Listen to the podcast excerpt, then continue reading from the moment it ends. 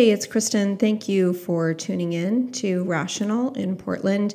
This episode is really near and dear to my heart because it's with my friend, Dr. Mary Constantino, who is an interventional radiologist, and she was recently beaten by a stranger out of absolutely nowhere. The audio may be a little inconsistent because I thought it was just really important to get this story out there as soon as possible and to make people aware that this can, a beating can happen to anybody in Portland, in any place. So she was in the Goose Hollow neighborhood, which is a very nice neighborhood in Southwest Portland. And, you know, this kind of thing you wouldn't think would happen there. Mary is very athletic. She is tall. She is thin. She is muscled. She's accomplished. She is an interventional radiologist that went to medical school at UCLA. She did an internship at Stanford's Department of Internal Medicine, which prepared her for a diagnostic radiology residency at OHSU. She did her interventional radiology fellowship at Georgetown. So she's very sophisticated. She has lived all over the world. She has traveled all over the world. She has always resided in big cities. She has lived for the last 20 years in the city of Portland. And she considers this her home. And I you know, I don't I don't know how much longer she'll consider it her home. And if I were her, I don't know that I would either. When this episode goes up, I have been given her permission to also publish the photos of her uh, that were taken after she was beaten. And I really appreciate her bravery and her vulnerability in allowing me to do that. And I'm just, I'm getting choked up talking about it because she's such a good friend of mine. And I, when she sent us these photos, it really scared me and it scared me for her. She's okay she's okay, but this came out of nowhere. This isn't something where a self defense class is going to help you. She was with a male who's very tall. Um, it wasn't very late at night. I think she's, she'll tell you it was 10 o'clock. She's going to give you the details. So I interviewed her just days after this happened over Zoom after she got done with some of her surgical procedures, a pretty long day at work. And that's just the kind of woman that Mary is. She puts one foot in front of the other and she she goes to work after something like this happened because it didn't impair her mentally, even though physically, I'm sure these days are very taxing on her. Mary has been working with the homeless for as long as I can remember. She is on the board of directors of Rosehaven. She's also their treasurer. If you're not from Portland, Rosehaven is a day shelter for women and children in downtown Portland. She also has two teenage sons. One is Haitian, she has black brothers. She will explain to you that she is your typical urbanite liberal Portlander. And by liberal, I don't even mean classically liberal, I mean left left leaning liberal Portlander, and I think she's understandably really scared to live in this city now, and I'm scared for her, and I'm scared for uh, really everybody. And, and and as we'll talk about in the episode, I'm also scared for the people on the street that witness things like this every day, that live on the street. And I think that that kind of trauma and living within that trauma, and of course, these people are all going through their own trauma. This is end stage drug addiction, it is psychosis, severe, severe, severe mental illness. These are the people living on the streets of Portland. And the kinds of things they're seeing every day are far worse than what Mary experienced. And I can't imagine what that does to them and how that probably increases their probability themselves to be violent. Um, this has to stop.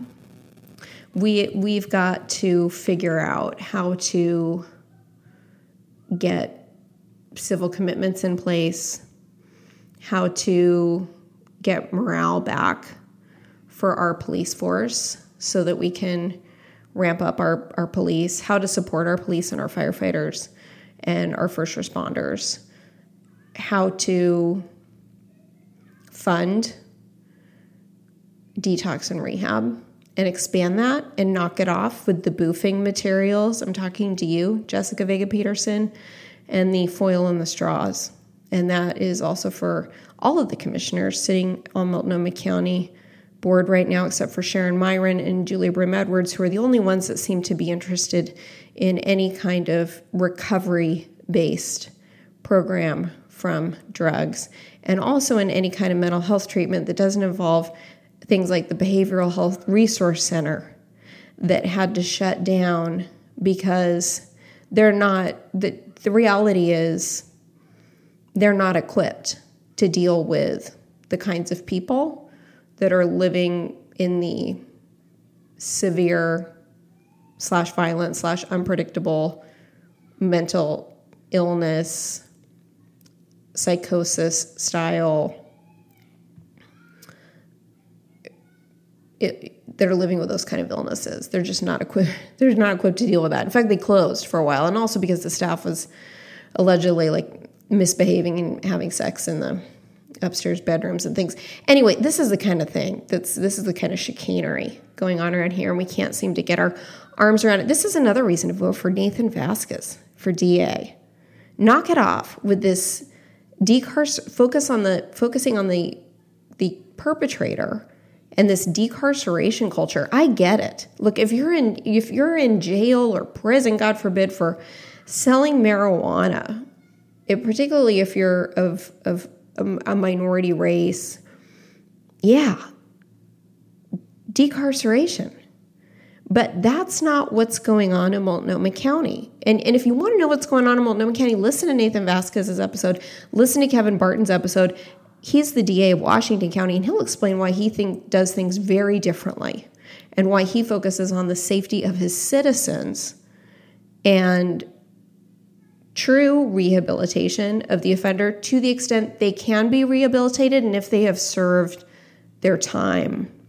Kevin also employs mental health courts and drug courts in Washington County. And unlike with our current district attorney in Multnomah County, Kevin's drug courts do not extend to the most serious of crimes because those are people, as Kevin will explain to you, that need to be incapacitated and, and, and need to be restrained so that they are no longer terrorizing and really, really hurting the community for Measure 11 crimes, which are the worst of the worst. So I want to let Mary tell her story and speak for herself. But I, I, just wanted to give you a little bit of context because Mary and I just sort of leap right into this. So I'm going to let her talk and, and tell her story. Please, please do what you can to get a change of leadership in this county, in this city. Write to your legislators. Tell them that people in Portland including the people that are living on the street, are not safe and that it's time. This is an emergency. We need to fix this now. The other thing that I just want to be clear about is in this episode, I talked to Mary about how when we have a friend group, and I mean, she and I, of course, are friends individually as well, but we we have a friend group that gets together regularly and we talk about how we need for, to accommodate Mary in particular not get together in Multnomah County. And I want to be clear that I I have always been committed to the city of Portland. I have always been committed to rebuilding Multnomah County um, we're on our two year anniversary of this podcast thank you everybody for listening thank you so much for supporting thank you uh, KOIN for naming it um, one of the best podcasts listed as number one for the best podcast to listen to in 2023. Thank you, thank you, thank you. and thank you to all the friends that I've made along the way because you're some of my best friends now. So thank you so much for listening. And and to my regular listeners who I message with at least monthly, sometimes weekly. Thank you. Here's what I want to say. Um, I, I remain committed to those things, but I, I am also aware that some I or someone in, in my family, like my children, who are um, not teenage under teenage years, w- will probably be hurt at some point. And I now know about five people who have been really, really hurt. One was in the ICU for days. Women, all women, relatively young, not elderly uh, women. And Mary's the closest to me. And I think as it gets closer and closer, uh, I think it's inevitable that it will be somebody else in my friend group. And that's very scary to me. Um, but also just for Mary and for her mental health. I you'll hear me in this episode say I don't think that our friend group can be gathering in Multnomah County anymore. I it's not if if I had just been beaten um, on the streets of Portland and and having to walk through these open air drug markets and insane asylums to get where I need to go consistently, I I wouldn't be doing well. I it would be very very scary and difficult for me to heal mentally from the beating. And I think that's true for Mary. And I think it's insensitive for us to. You'll hear me talk about how there was an event in Multnomah County and I should have moved it. And that was insensitive of me. I was so caught up in what had actually happened to her that I wasn't thinking about what should come next. And I apologize to her for that. You'll hear me, you'll, you'll hear that in this episode. I think it, I still think it's very important to be downtown to support the symphony, to support my beloved art museum. Um, we have a new symphony director. Um, Scott Showalter will be around for a bit for the transition. If you have not heard that episode yet, please listen to Scott Showalter and Brian Ferriso's episode. Uh, Brian Ferriso it runs the art museum, the Portland Art Museum, and is just an absolutely fantastic guy who has really helped create a beautiful place in the city that we should all be proud of and that we should all be patronizing. And I think the issue is can we do that? Can we do that safely? I think we need to continue to do it. As Jesse Burke says, the more people that are down in and out, about out and about in the city, the better, because um, we can take our streets and our sidewalks back if we engage and we can support local businesses. On the other hand, when you have just had a very good friend who's been severely, severely hurt, it it doesn't make sense to bring her into that. So I'm not going to be doing that for the foreseeable future until and unless she says that's something she wants to do. Thank you for listening to this probably too long of an intro. I'm just really still reeling from it. And I feel terrible for my friend, and I feel terrible for everybody that this has happened to because I know it's not just her. Anyway, here is my good friend, Dr. Mary Constantino. And we were walking um, to the parking lot where I parked my car. And um, that was on, we were walking up Yamhill on 17th and a guy came out from underneath the max station and threw a water bottle at me and it hit me in the head and knocked me out and i fell to the ground and i honestly don't remember any uh, any of that. There was no noise there was no yelling there was no altercation there was nothing. I was just walking down the street and having a conversation with the person i was with and then I, next thing I know, I sort of came to and there's like blood dumping off my face. And so there was no indication that anything was going to happen. There was no loud noise. There was nothing I could avoid. I was not in a bad part of the neighborhood. I wasn't I was walking on the sidewalk. I mean, there was nothing anyone can point to and say this was anything less than just a random act of violence um, in a you know 10:30 at night on a Friday. Um, it wasn't really late. There was not a lot of like, you know, I, I wasn't walking into a place that you one might say, well, why would you go there? Um, and the person I was with was six seven, and so he, he turned and yelled at the perpetrator, or whatever you want to call him, and um, that he he yelled, "What the blank are you doing that for? Or why why the blank you throw that, or something like that?" And sort of turned towards this man, and that caused the man to turn away from us and run around the corner, and that was the end of it. By the time I became, I regained consciousness. I couldn't tell what was going on. There was a little bit of um, activity above my head but it was minimal. And I thought we were still sort of under attack. And I somehow had the wherewithal to pull out my cell phone from my pocket and I couldn't see. I was bleeding and I also my glasses were like nowhere to be found. And I somehow managed to type in my passcode and dial 911. I don't know. It was a complete instinctual response. And I don't even, I don't remember reaching into my pocket to get my cell phone. I don't know how I knew where my cell phone was.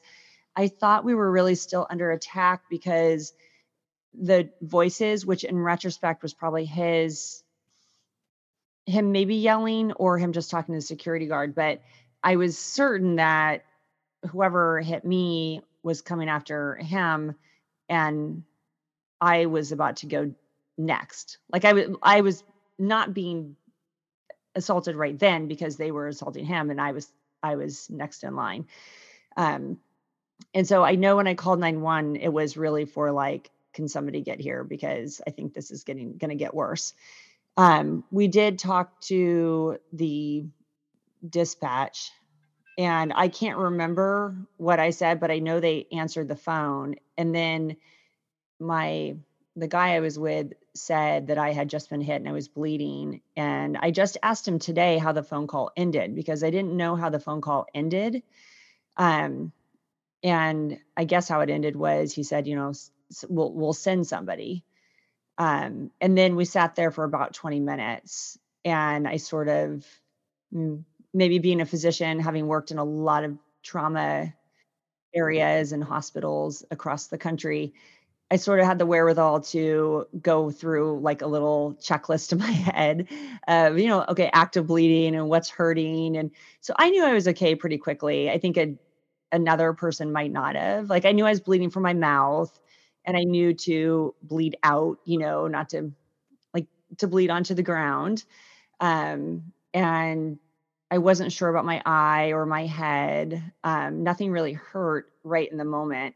Um, but I I kind of knew I could move my arms and I didn't have any stab wounds or I wasn't shot. Um, and I did that assessment really quickly. I think that was probably more for my training than what an average person might think, because I did have a pretty significant amount of head trauma. Um, but you know, and I, I don't remember hearing any gunshot wounds or feeling any sharp stabs like a knife, and all that stuff happens generally very quickly. Um, but I guess I, probably felt I feel like I was registering, am I bleeding from my abdomen and, you know, all these things. And none of that was happening. So then I just sort of leaned against the building and tried to control this bleeding that was really just coming from my mouth, which was actually just my lips completely cut open. I didn't lose any teeth. I didn't have any eyeball wounds. Um, and after sitting there for a, a little bit and kind of regaining some stability, we just went home. And I didn't go to the hospital. Um, you know, I think part of it maybe being a doctor, which some people find annoying about me, that I I just knew I would go there. I'd probably wait some time. Um, I would probably get a head CT. It would probably be normal, and then I would go home. And I just at that point really wanted to be home. Um, I did try to call a friend who was an attorney. I didn't know what to do about the police report issue and I wasn't really thinking clearly. And so I was like looking for advice of, okay, what what do I do? Which in retrospect makes me think I I heard them say they were coming, but I never heard any sirens and nobody ever showed up. So then I was like, do I just, what do I do now? I guess I just walk walk home. And so I just walked back to the car and I of course wasn't driving my um the person I was with and drove the car, drove me home and then I stayed up till about 1 and just made sure you know I was talking and the headache didn't get worse. I mean, cert- intracranial bleeds can take some time. I mean, there was a risk there was intracranial bleed. I had a pretty significant contusion in my forehead. And um, as time went on a little bit, I started to remember the impact. Like it felt really, really heavy, whatever it was, it hit me. Um, the person I was with had taken pictures of me on the ground, and then the object, which was a water bottle, was just a metal, like a hydro. It wasn't a hydro flask, but it was that kind of water bottle. And I think I just got lucky that it hit me in a really vertical position rather than a like end on to my head or, you know, anywhere else. Um, so then once I got home, I was more focused on, I mean, was, you know, you're just shocked that this stuff happens. And I was, I think I had, you know, pretty significant concussion. So I'm not really thinking clearly, but I'm kind of putting my medical brain on of like, okay, my headache's not getting worse. This bleeding is stopped. I can see out of my eye. um, and then around one, I just went to bed and um, iced, you know, I iced and took some ibuprofen. Um, and then, you know, I didn't, the next day I was, I felt very slow and, you know, I had a whole weekend plan. So I canceled that, which is really a first for me. I, not somebody to cancel things and I, I, I can tolerate a lot of pain. I, I just, I don't spend a lot of time complaining about things. I just carry on. So I just figured it was probably better. So I um, just laid low and my head sort of hurt now and then throughout the day, but I had a lot of it, it, took me a long time to start to piece this together. I'm still piecing it together. And um, I just found out from the person I was with where I was because I thought it was on 18th and Salmon, but it was actually in Yamhill. And I I didn't see him coming.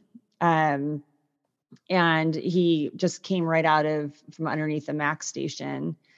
Um, and I don't know if he came off of a train or not. Um, I th- I know that there were other people there because later the security guard said, "Oh yeah, this other lady called 911." And I asked my friend about it and he said there were other people um like two or three, but he thought they got on the Max station, on the Max train. And I asked him if a train went by and he said he couldn't really remember if it went by before or after. So both of those stories if this guy had come off the Max, then the train would have already left the station by the time he hit me. If he was just standing in the max and i don't know maybe he wasn't allowed to board or something but some somebody saw this and then they all disappeared and whether or not a max took him away or not i don't know. But if a max took him away that means that the driver and everybody on the train would have seen this happen or at least have seen me on the ground um, bleeding. So the security guard from the apartment building across the street came over and she was of course very nice but she was young and I, it didn't appear that there was any sort of trauma algorithm um, that security guards that are now kind of randomly posted everywhere and i think give people the sense of security but what i learned from this was being in a having experience in like in trauma in the hospital um, which in my time in la has included lapd and my time in you know, Palo Alto is included, East Palo Alto cops. I mean, the first responder mentality is so different than what these security guards are trained to do. And it was basically paper towels and sort of feeling bad for me. But there was no algorithm of okay, there there is an event that's happened, or and here's a walkie-talkie that goes back to our employer who then triages to Portland police. So it did not appear there was any sort of training in that. Almost like in medicine, if you just have someone fall down and nobody can know what to do about it. We have algorithms behind this, right? And and I, I feel bad for all these security guards who are really untrained to deal with this. And what are security companies doing? I mean, this girl is a security guard in a place where I was assaulted. What's to say she's not next? And it also sounds like she behaved as if this isn't the first time she's seen this. You know, it's just Yeah. she didn't call 911. She wasn't freaking out on any No. level. Nope. Just And felt really bad for me and brought paper towels. I mean, Yeah. no question about, hey, do you want me to call somebody? Or we have cameras, or I got a description. Let me know if you want it. Right. That's exactly exactly what I was thinking that like afterwards it was if this is truly a security guard then like yeah, I mean get get everybody to safely safety, alert 911, description, document description. You know, there's a lot of things that you want to do in that situation. Um I had the sense that she was young and maybe you know, it was just I mean, she didn't seem surprised, did she? She didn't seem like she just blew in from Malheur County or something and has never seen anything like this. Oh, no, that is a great point. No, she was not like, "Oh my god," she was not hysterical and and yeah, that's a I great bet point. she I sees stuff usually like this all the time. Yeah, And that's Probably. probably why she acted so yeah. blah like like uh, a bird And here's your pooped on paper you. towels. A bird pooped on you. Yeah. Yeah. Yeah. It's a great point. I hadn't thought about that.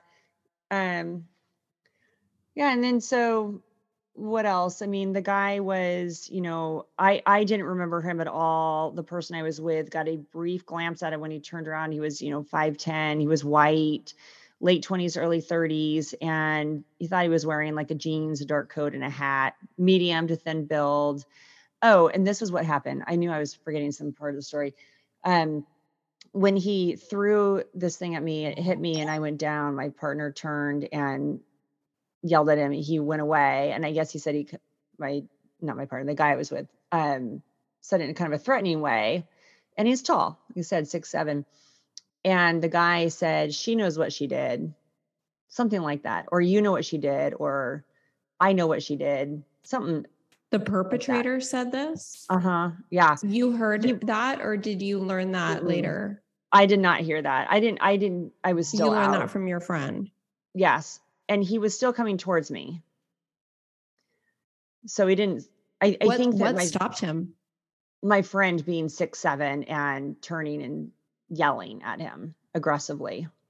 Like what the f or something He, is he what you said, said. "What what the f did you do that for?" And I and he said he like turned very aggressively towards him, and that redirected him, and then he sort of ran around the corner and down the street. Which means if I not, had not had my friend there, I think that this could have also got a lot worse. I think you would have kept going, Yeah, I do too. and I think people would have just driven on by the way that they did. Right. So that's another part of it is I'm It's afraid that we've gotten Incredible. right. We've gotten in the place and the time and and there was no nobody came to help. You know, we're downtown at 1030. It's not like there were tons of people there, but nobody in the apartment buildings thought anything of it. You know, the I guess the lady across the street called 911, but nobody came over. There was nobody stopped to help. And you think about if had this been a child, had it been a younger person, maybe a smaller person, maybe the thing hit me differently, maybe I'm alone. You just, I mean, I- I have kind of no doubt that if I were alone and gotten hit, and what if that was it? You know, even if that was it, or had gotten hit and then further beaten up or stabbed or whatever else was going to happen next. And even if I was still alive, I just don't think anybody would have stopped to help me, even driving by, because we're so used to seeing people just lying on sidewalks. Yeah. And and and being bloody. They're Oh, yeah. always bloody. Sometimes they're missing a limb. Sometimes they're bleeding from the limb. right. And the assumption would be It's all over town. Karen that had my little overdose. Right. Yeah. And uh, so who's the lady across the street and how did you find out she called 911? the security guard I, there was some conversation about 911 and the security guard said the lady across the street called 911 and from best i can piece together according to my friend there were two or three people who were waiting for the max but then they weren't i don't remember them around at any other time Yeah, nobody was nobody was coming up to you and saying, "Are you okay?" And even the security guard, did the security guard ask if you were okay or did they just ask if you wanted a paper towel?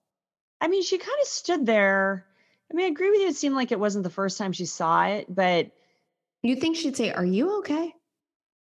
I I think she kind of just felt bad. Like I wish I could do more, but you know, here's some paper towels. And I remember she was there for a little bit, but I don't remember her when we got up to walk away. But my I was unconscious not my for a God. long time, but so I was she like didn't even stand there and wait for you to stand up.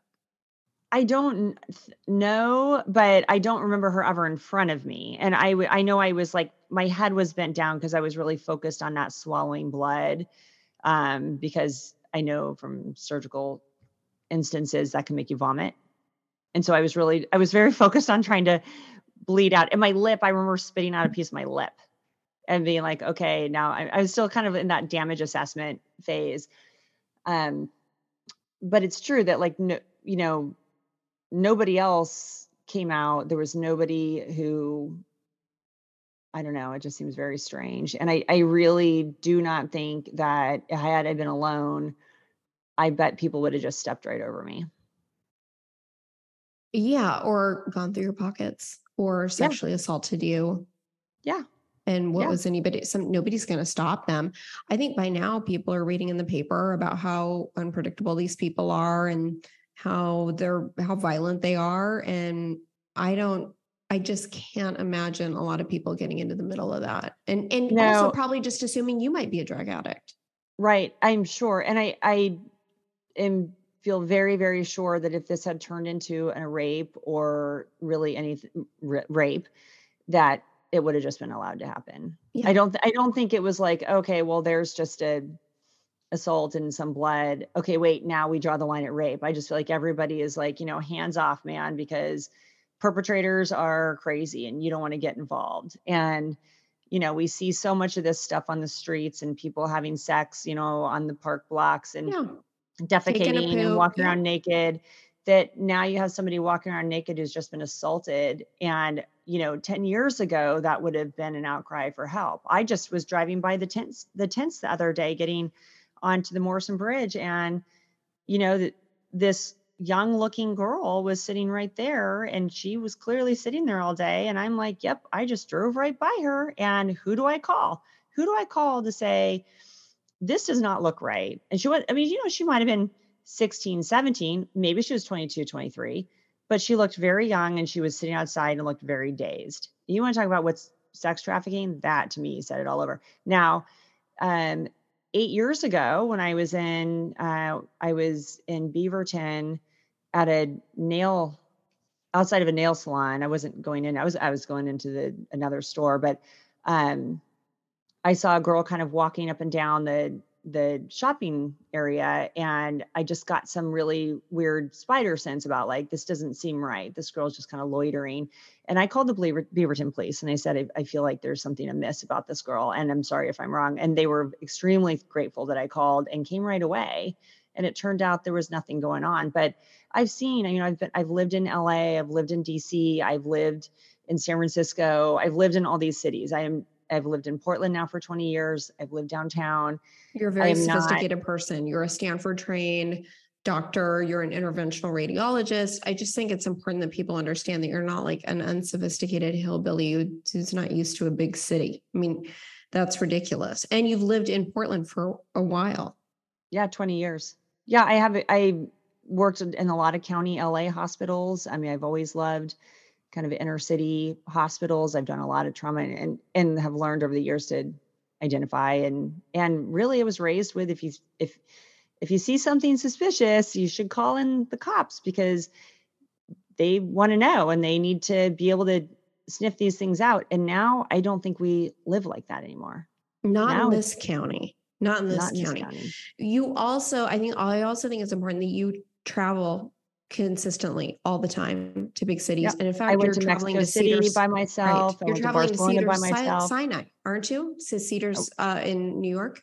Yep, going to New York. I'm in April. I'm going to, believe it or not, El Salvador for a week, and this is all medical related. And you know, I, I travel wisely. I mean, I I felt yeah. safe in Mexico City. I mean, granted, I you know I was in my hotel room by you know dark. I was a single woman traveling alone. Um, I go to all these places for medical um, speaking engagements, but and you're yeah, almost I, always alone. I want to emphasize that. And you're a sophisticated city person. You don't just hole up somewhere by yourself. You're energetic, you're athletic. You you're the we have a friend group and that's how I learned about your battery over this friend group chat and one of our friends was saying she's the most athletic one out of our group. I mean, I guess one of us was going to get clobbered, but I just thought probably yeah, wasn't going to be Mary. That is true. I mean, I, I do a fair amount of international travel. And since I was 16, I left home at 16. I lived in Europe by myself for an entire year and Eurailed at 17. I mean, granted, that was, it was just in the middle of one war, not like the war we have going on here, but it was back in 1990. So I traveled all through Europe and um, as a single 17 year old and never had an issue. I, you know, am pretty wise that way, but I still am adventurous and I still go out and just do it wisely. And I did, I played college sports. I work out regularly. Um, I, if, if this had been a foot race, not with somebody on drugs or mental illness, but if this had been just a regular foot race, I think I, I could have done something a little different. You know, I I am like very physically active and there's not I mean You are. Yeah. Yep. And I, I lift weights, you know, like I'm not somebody who this wasn't like a struggle and only if I had only been a little more fit, I would have gotten away from it. The crazy thing about this is there was no warning. It came yeah. out of the blue. It was so it's not like, oh, I'm gonna take a self-defense class and that won't happen to me. No, you were not. you this happened from across the street a yes. a metal water bottle thrown at your face and he happened to hit you and your guy was walking on the outside is my understanding closest to the street so you just happened to be it was like the worst stars aligning ever you just happened to be one step ahead of him and it hit you yeah, yeah. and he yelled as if the person i was with and he and i were talking about it he yelled as if he was it was targeted at me at some woman, right? There was a there was a woman in his mind that had deserved this. Um, Wait, and what was he yelling? Why do you say well, that? Because afterwards he said she knows what she did, mm. and and I and he was still coming towards me, or at least us, but I feel like yeah. kind of mean. Um, and yeah, I think he was about 15 feet away. Um, but I think it is really important what you said. There is no self defense course. There's no you know, if you get emails, oh, be alert around your surroundings, you know, that's that's not this. It's not like, you know? and it's not like you're not careful. You are careful. You yeah. were not alone. It wasn't one in the morning. You weren't in a known area that's consistently filled with crime like Chinatown. You were in really in, I think, Goose Hollow. Goose Hollow, really. Right. I mean, it was right by PGE. It's, it's an area not even downtown. Mm-mm. It's the it's a Goose Hollow neighborhood. Yeah, and I walk. I mean, I've been accused of walking too fast, as you know from our um, friend who likes to you do walk me. fast. You do walk fast, and that's the other thing. You walk very. You're not a slow moving person. No, you're a thin, athletic, tall person. You're not. You don't look. You look like somebody who could handle themselves. Yeah, I, I was walking the other day, right in in Northwest, and one of the security guards at PGE Park, I think it was before a Thorns game, said it's so nice to see somebody walk with such determination. I mean, I walk, yeah, I kind of walk like doctor hospital walk. Like I'm, I'm walking to get to a place. And I think that's why I, I don't get messed with a whole lot. Like I, I'm focused on getting where I need to go. I'm not a stroller, not a loiter. You know, I usually walk in with some sort of determination to get somewhere. So, you know, you could say, well, you shouldn't have just been hanging out. I mean, I, I kind of walk run. I mean, we're, we're moving from point A to point B this is a completely random act, and I am convinced now it can happen to anybody um, at any time. And had this been a child, I, I think that death is a likely possibility, or, or at least probable. Not not greater than fifty percent, but maybe. Um, had this been a child, a teenager, I'm also really afraid that this had, you know, this is right near Lincoln.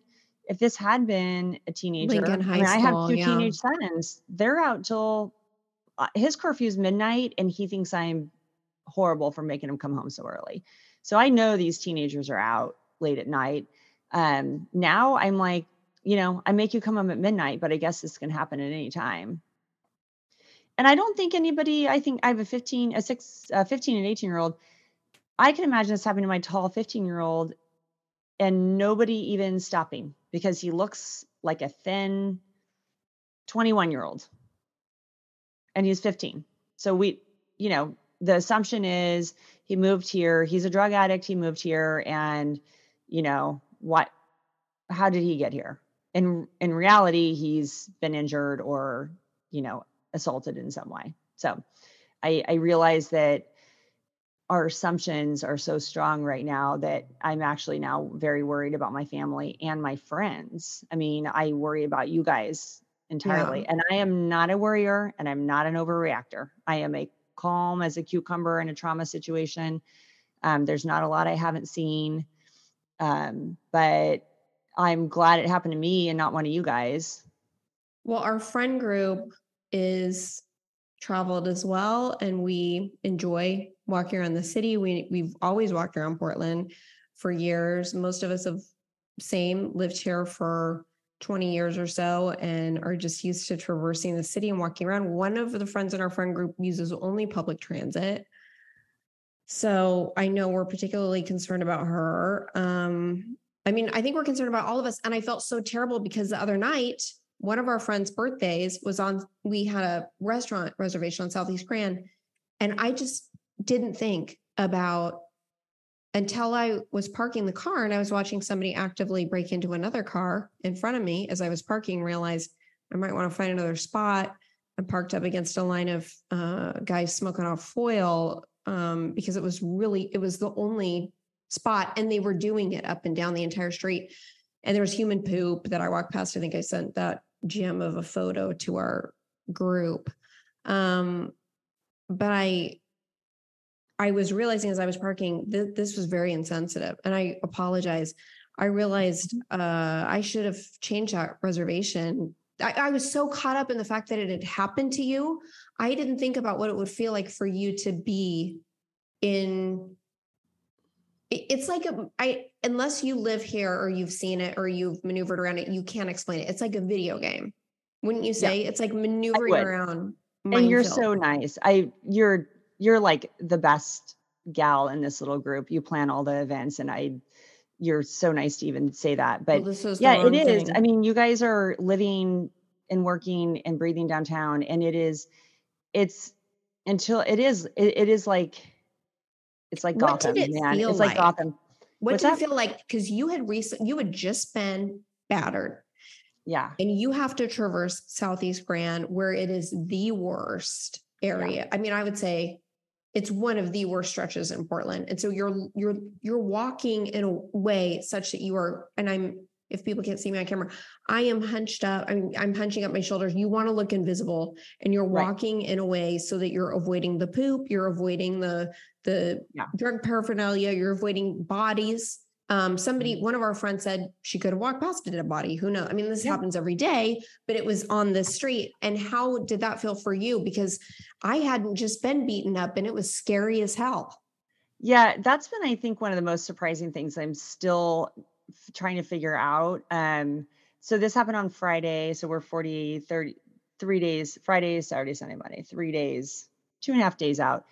I, it took me until I'm still kind of piecing it together. Like I haven't even filed the police report yet. Um, and I need to do that. Uh, but the next day, I was standing on the sidewalk with the same friend and I laid low, but we went to pick up some Thai food and I was standing on the sidewalk while we were doing that. And a person came, walked just on the sidewalk right behind me. I did not hear him come up behind me, but I saw him then pass in front of me. And I, jumped and I had this panic. Um, and then later we were sitting in my backyard, my very peaceful backyard, and some bug dropped on my head and I had another panic. and then when I, I mean, you're, you were so nice to even think about that. But yeah, when I went to pull in, I parked the car and a bicycle went by me on the sidewalk and I had another panic. Now, I am a very stoic person. I do not get easily upset. I am I've been accused of having like no emotions. I mean, to do my job, we can compartmentalize. We yeah, you're accused of not uh, to, by our friend group. I mean, all of us. The joke is like you don't have a pulse. Yes. You have you you're you're a robot. You're yes. You operate without. You, yeah, we see things forward. and yeah, you we have to. I mean, Nothing that stuff's going to happen, and somebody's got to dive in there and take care of it I am I did not anticipate this reaction that I'm having. Um, and just today coming to work, you know, I I decided to come to work because um, because I have patients and they still need services. And the reality is we have a lack of doctors now in Oregon and people need things and they have health issues. And so I didn't want to disappoint the patients and I, I have a lighter schedule, but working has been, it's hard on my, I get headaches. I mean, things that I, I didn't have. And I, I have a suspicion, I mean, we don't know it's going to play out how it plays out, but I have a suspicion that this contusion process is going to be um, lengthy. Um, and I think that I can see myself really not wanting to go out a lot. Like I'm very aware of that. I and I'm going to just have to do it. Um and I don't know that you are. What we should have done is just plan the evening in Clackamas or Washington County is what we should have done. And it just you know, yeah, you know, I, have had friends tell me who leave. They're like, you know, just driving around, even nothing happening to them, driving around and just seeing all this despair all the time. Yeah. Especially for people who may run a little depressed or run a little anxious. You know, we know the environment that one is in. I mean, for God's sake, we have labor and delivery units with beautiful birthing areas. We have cancer wards with beautiful birthing areas. We know environment counts. How do you feel when you're out? How do you what's it like? Yet we've let our streets go to this quality. So we know this is not good for people for it's not i mean when you have random acts of physical assault that can happen at any time to anyone you are now not safe in this city. You're you're not protecting the safety of our citizens what are we protecting now is what i need to know like are we protecting mental health and, is, and what does that mean that we no. just say we're not we can't get you in a facility. We can't lock you up. You know, like it's all so, about their liberty. That's right. It's about their right. liberty. So I assault somebody, and now if I I have learned, I'm using this language now. I'm an underplayer, but now I'm saying, okay, you assault with a deadly weapon because I do believe that this could have been deadly, or if it had been a brick, or you know, even if it had been a knife. If you had a knife and you would have stabbed me in the colon, and I would have had to cut down and an ostomy and all these things, what would have happened to him? He would have run away. Nobody would even know about it.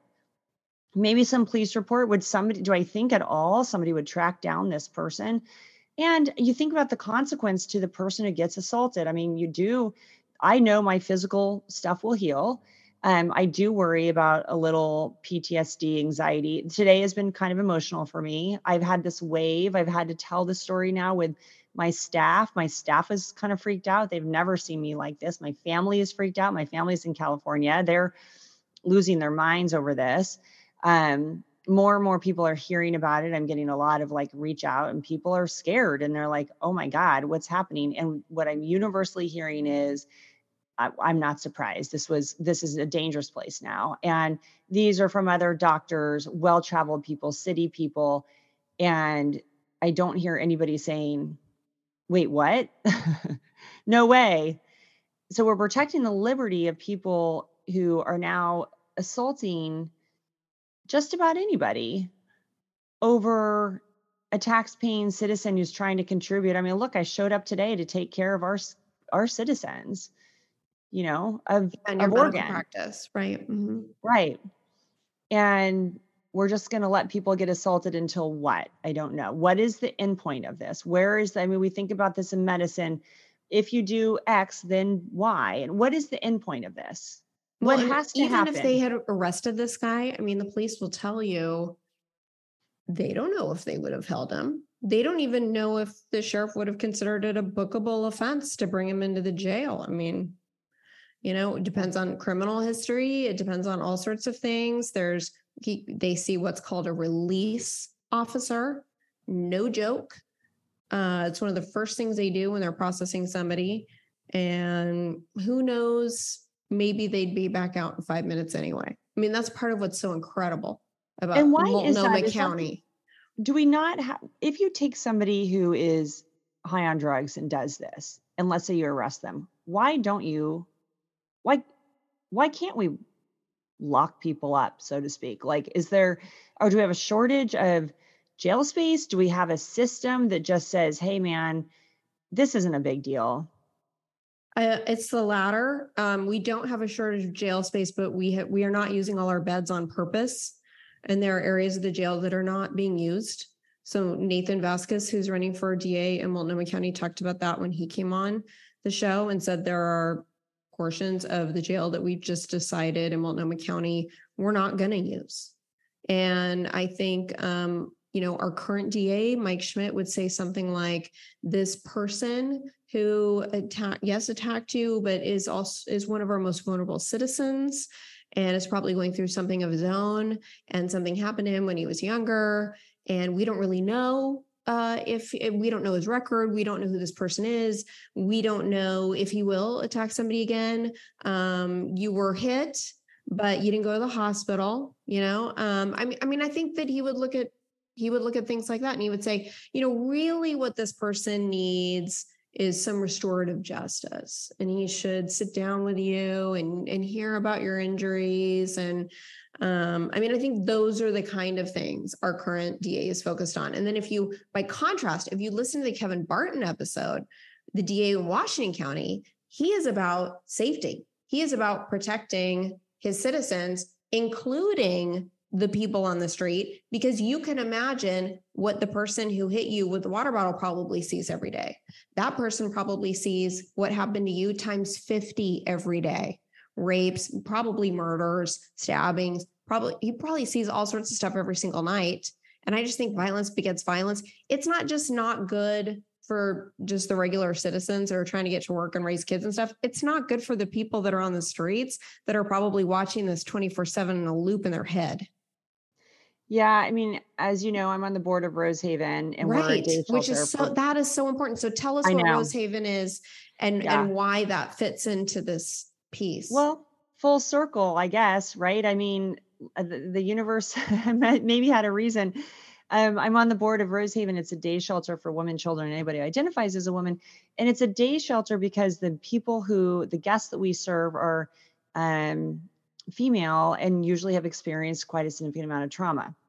And the streets are just not a place you can be without having, if you are for example, if I'm living on the streets, this guy knows who I am.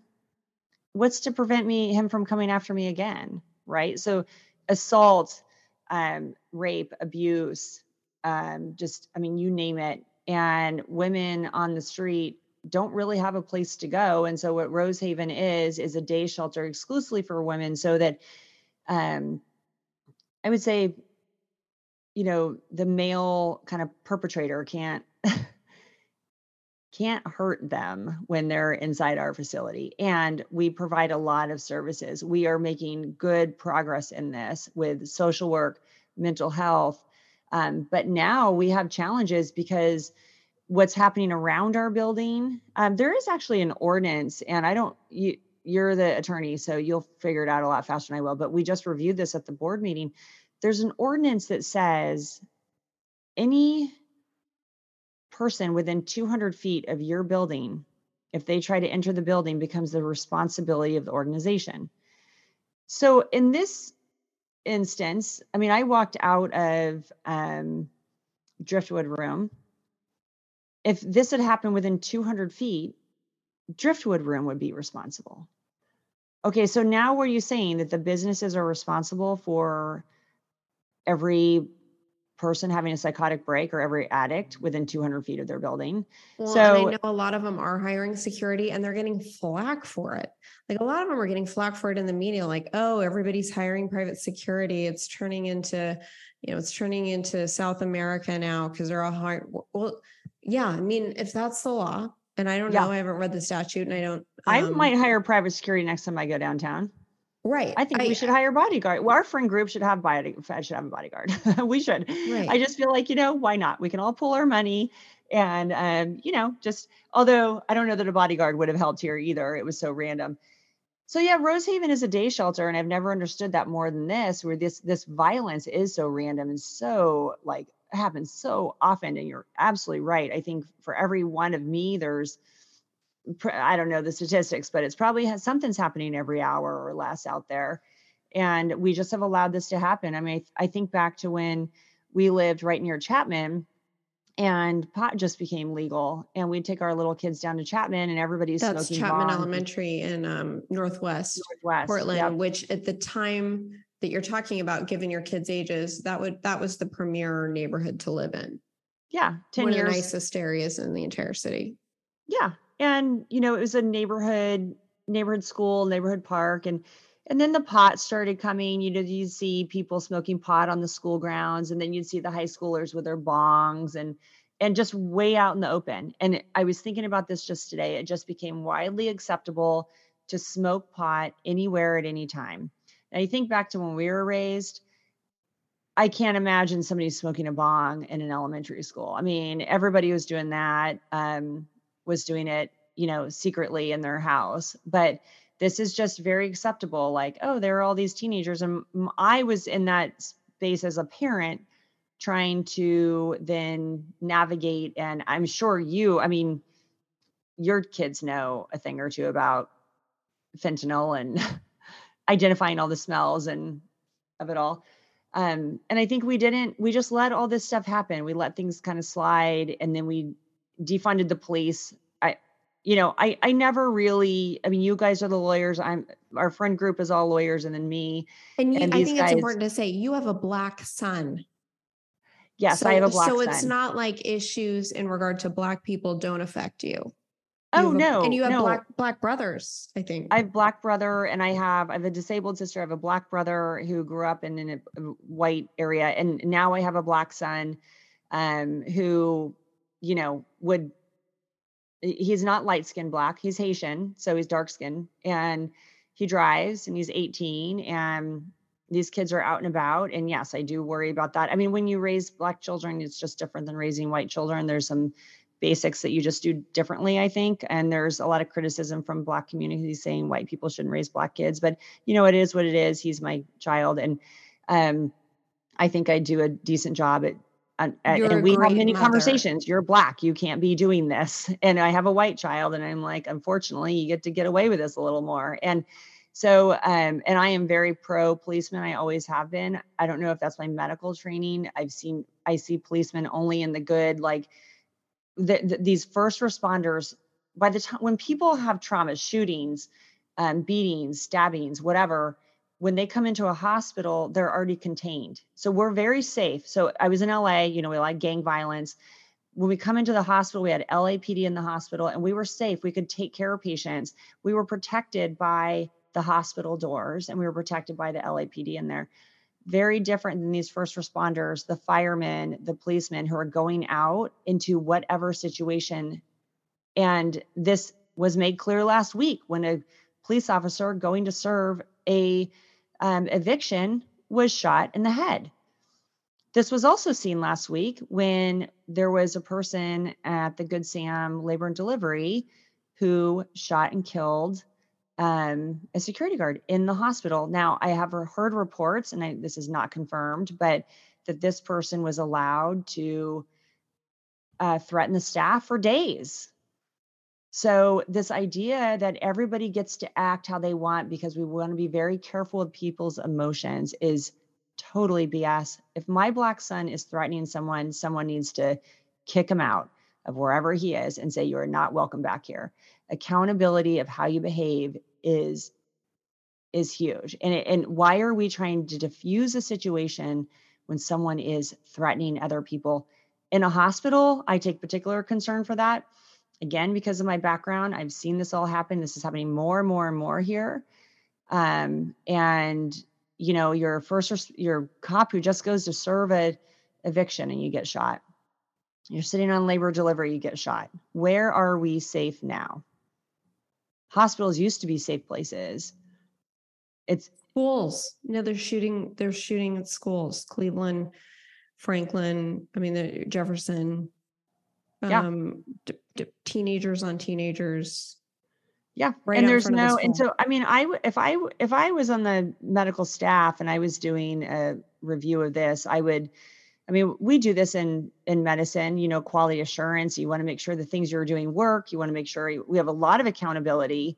Um, the issue is we just don't have many police anymore.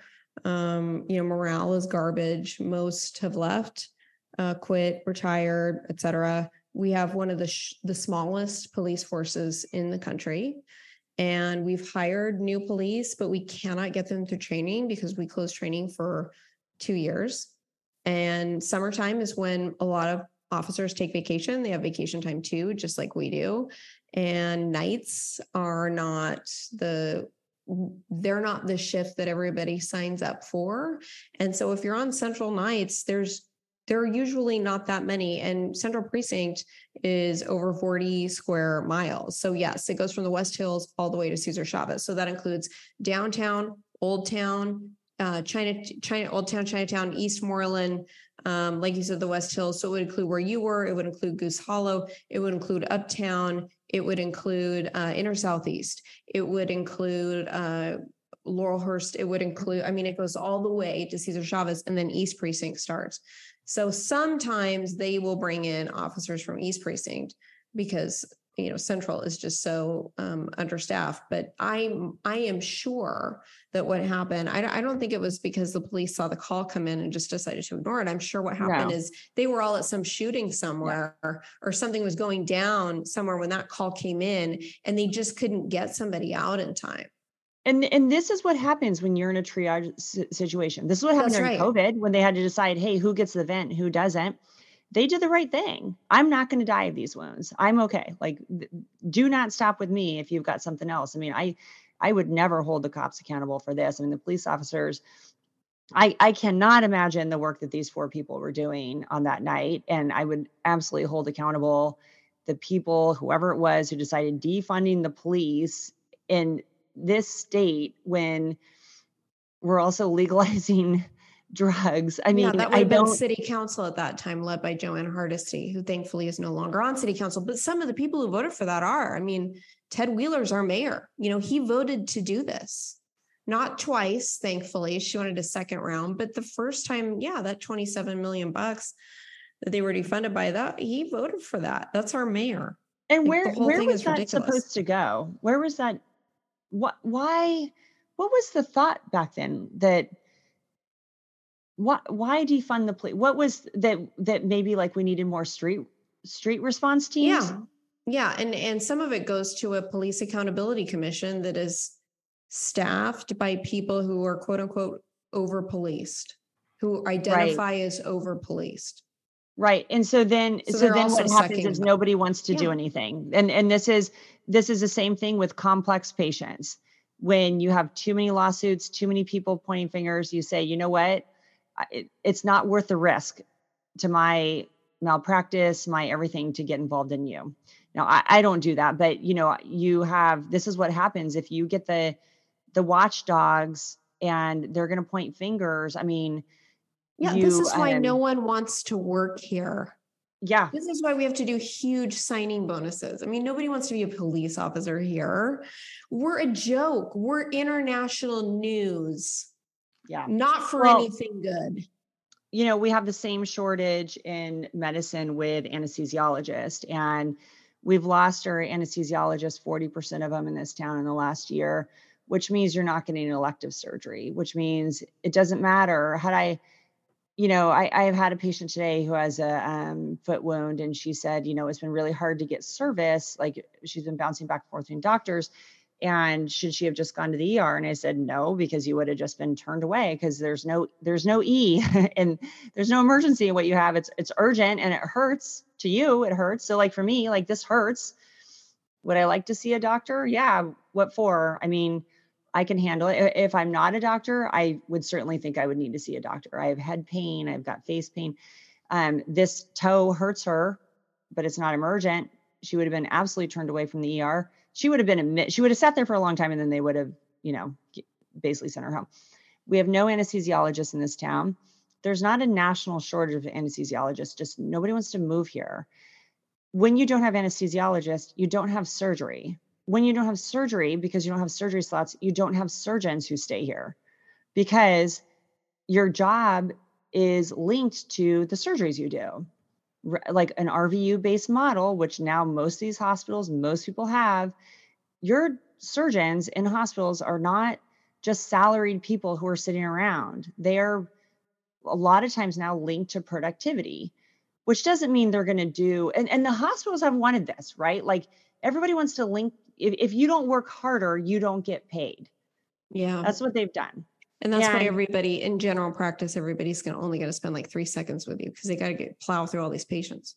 And and even worse when they're um, run by corporate medicine, because corporate medicine now says we are private equity involved and you need to you need to make us some money which means you need to see patients quickly. And this is why you have physician burnout and no physicians want to work anymore. So you're getting it from all angles but no anesthesiologists want to work here. That was the first group that left providence and legacy just terminated their contract with oregon anesthesiology group and they're bringing in some group. I don't know who it's going to be but um, one of them's bringing in like summit something and there'll probably be nurse anesthetists who are going to be your anesthesiologist.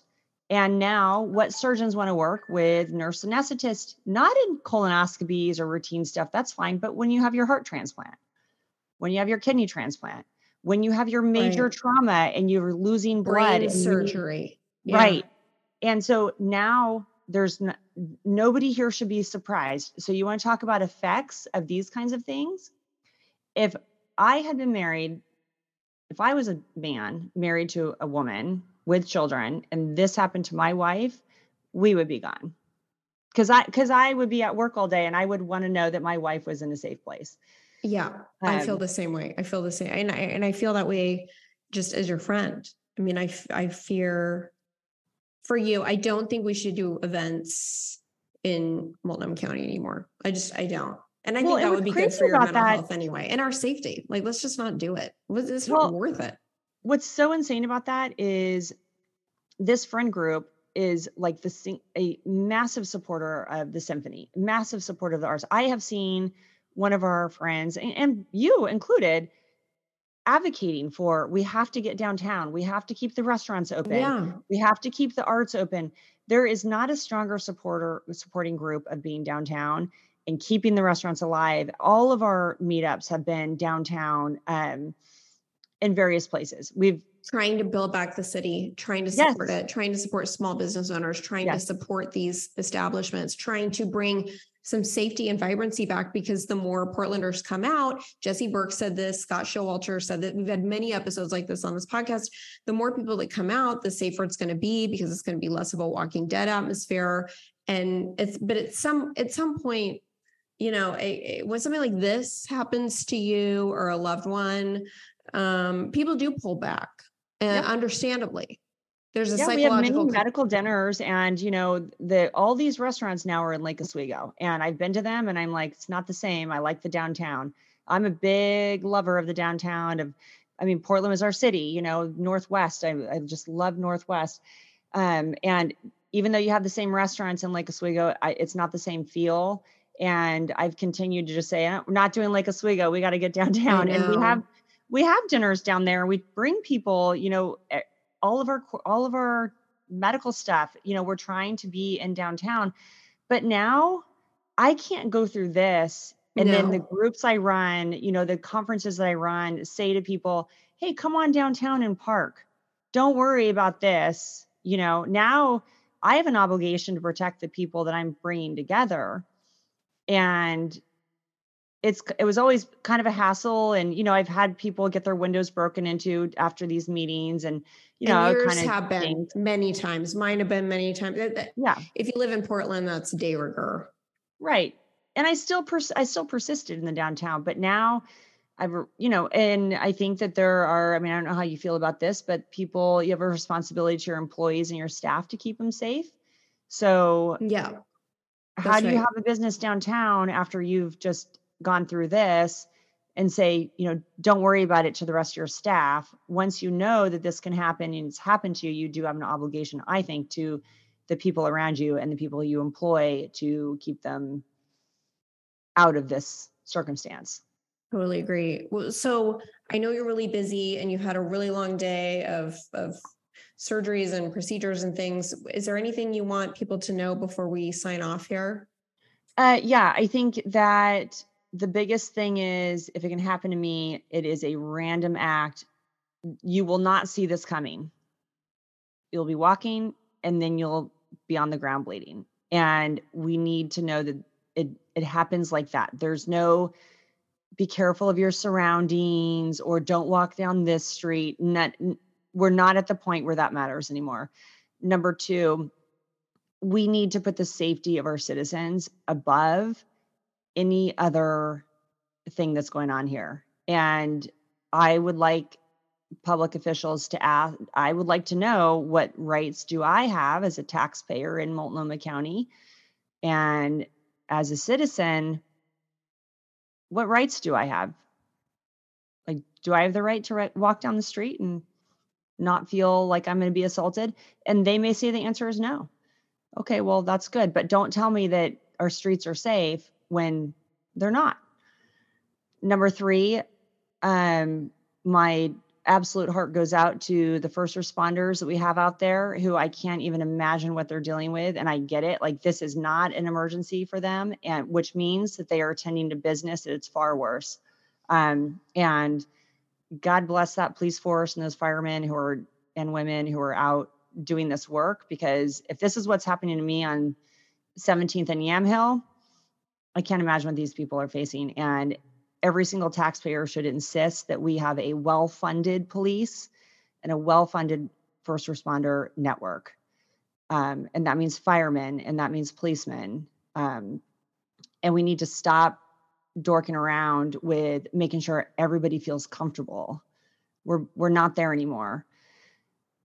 I would also ask everybody to start to just you know channel the 1980s and if you see something you know, I don't know, the non emergency police line, or just start paying attention, stop averting your eyes. I know I do it all the time. I, I walk by people on the ground all the time and don't even, and I think, am I, can I just step over this person? I mean, it seems so inhumane. It's literally so inhumane. It's just that there's so many of them. Yeah. It is so inhumane, but there, but if you stopped for everyone, you'd never, you'd never get where you need to go. And uh, some of them are so unpredictable. Look at what happened to you. For all you know, this person, somebody could spring up and do what happened yeah. to you and hit you in the head with a hydro flask or whatever. Yeah. And, you know, I guess on the ended on a positive note, I always say being a patient makes you a better doctor. I haven't been a patient a lot, but now things like PTSD and recovery and concussion, you know, we see, I see patients all the time with these kinds of things and I don't, like okay you know it's fine now i now i fully understand them so i guess hopefully maybe i'll be a better doctor out of all this.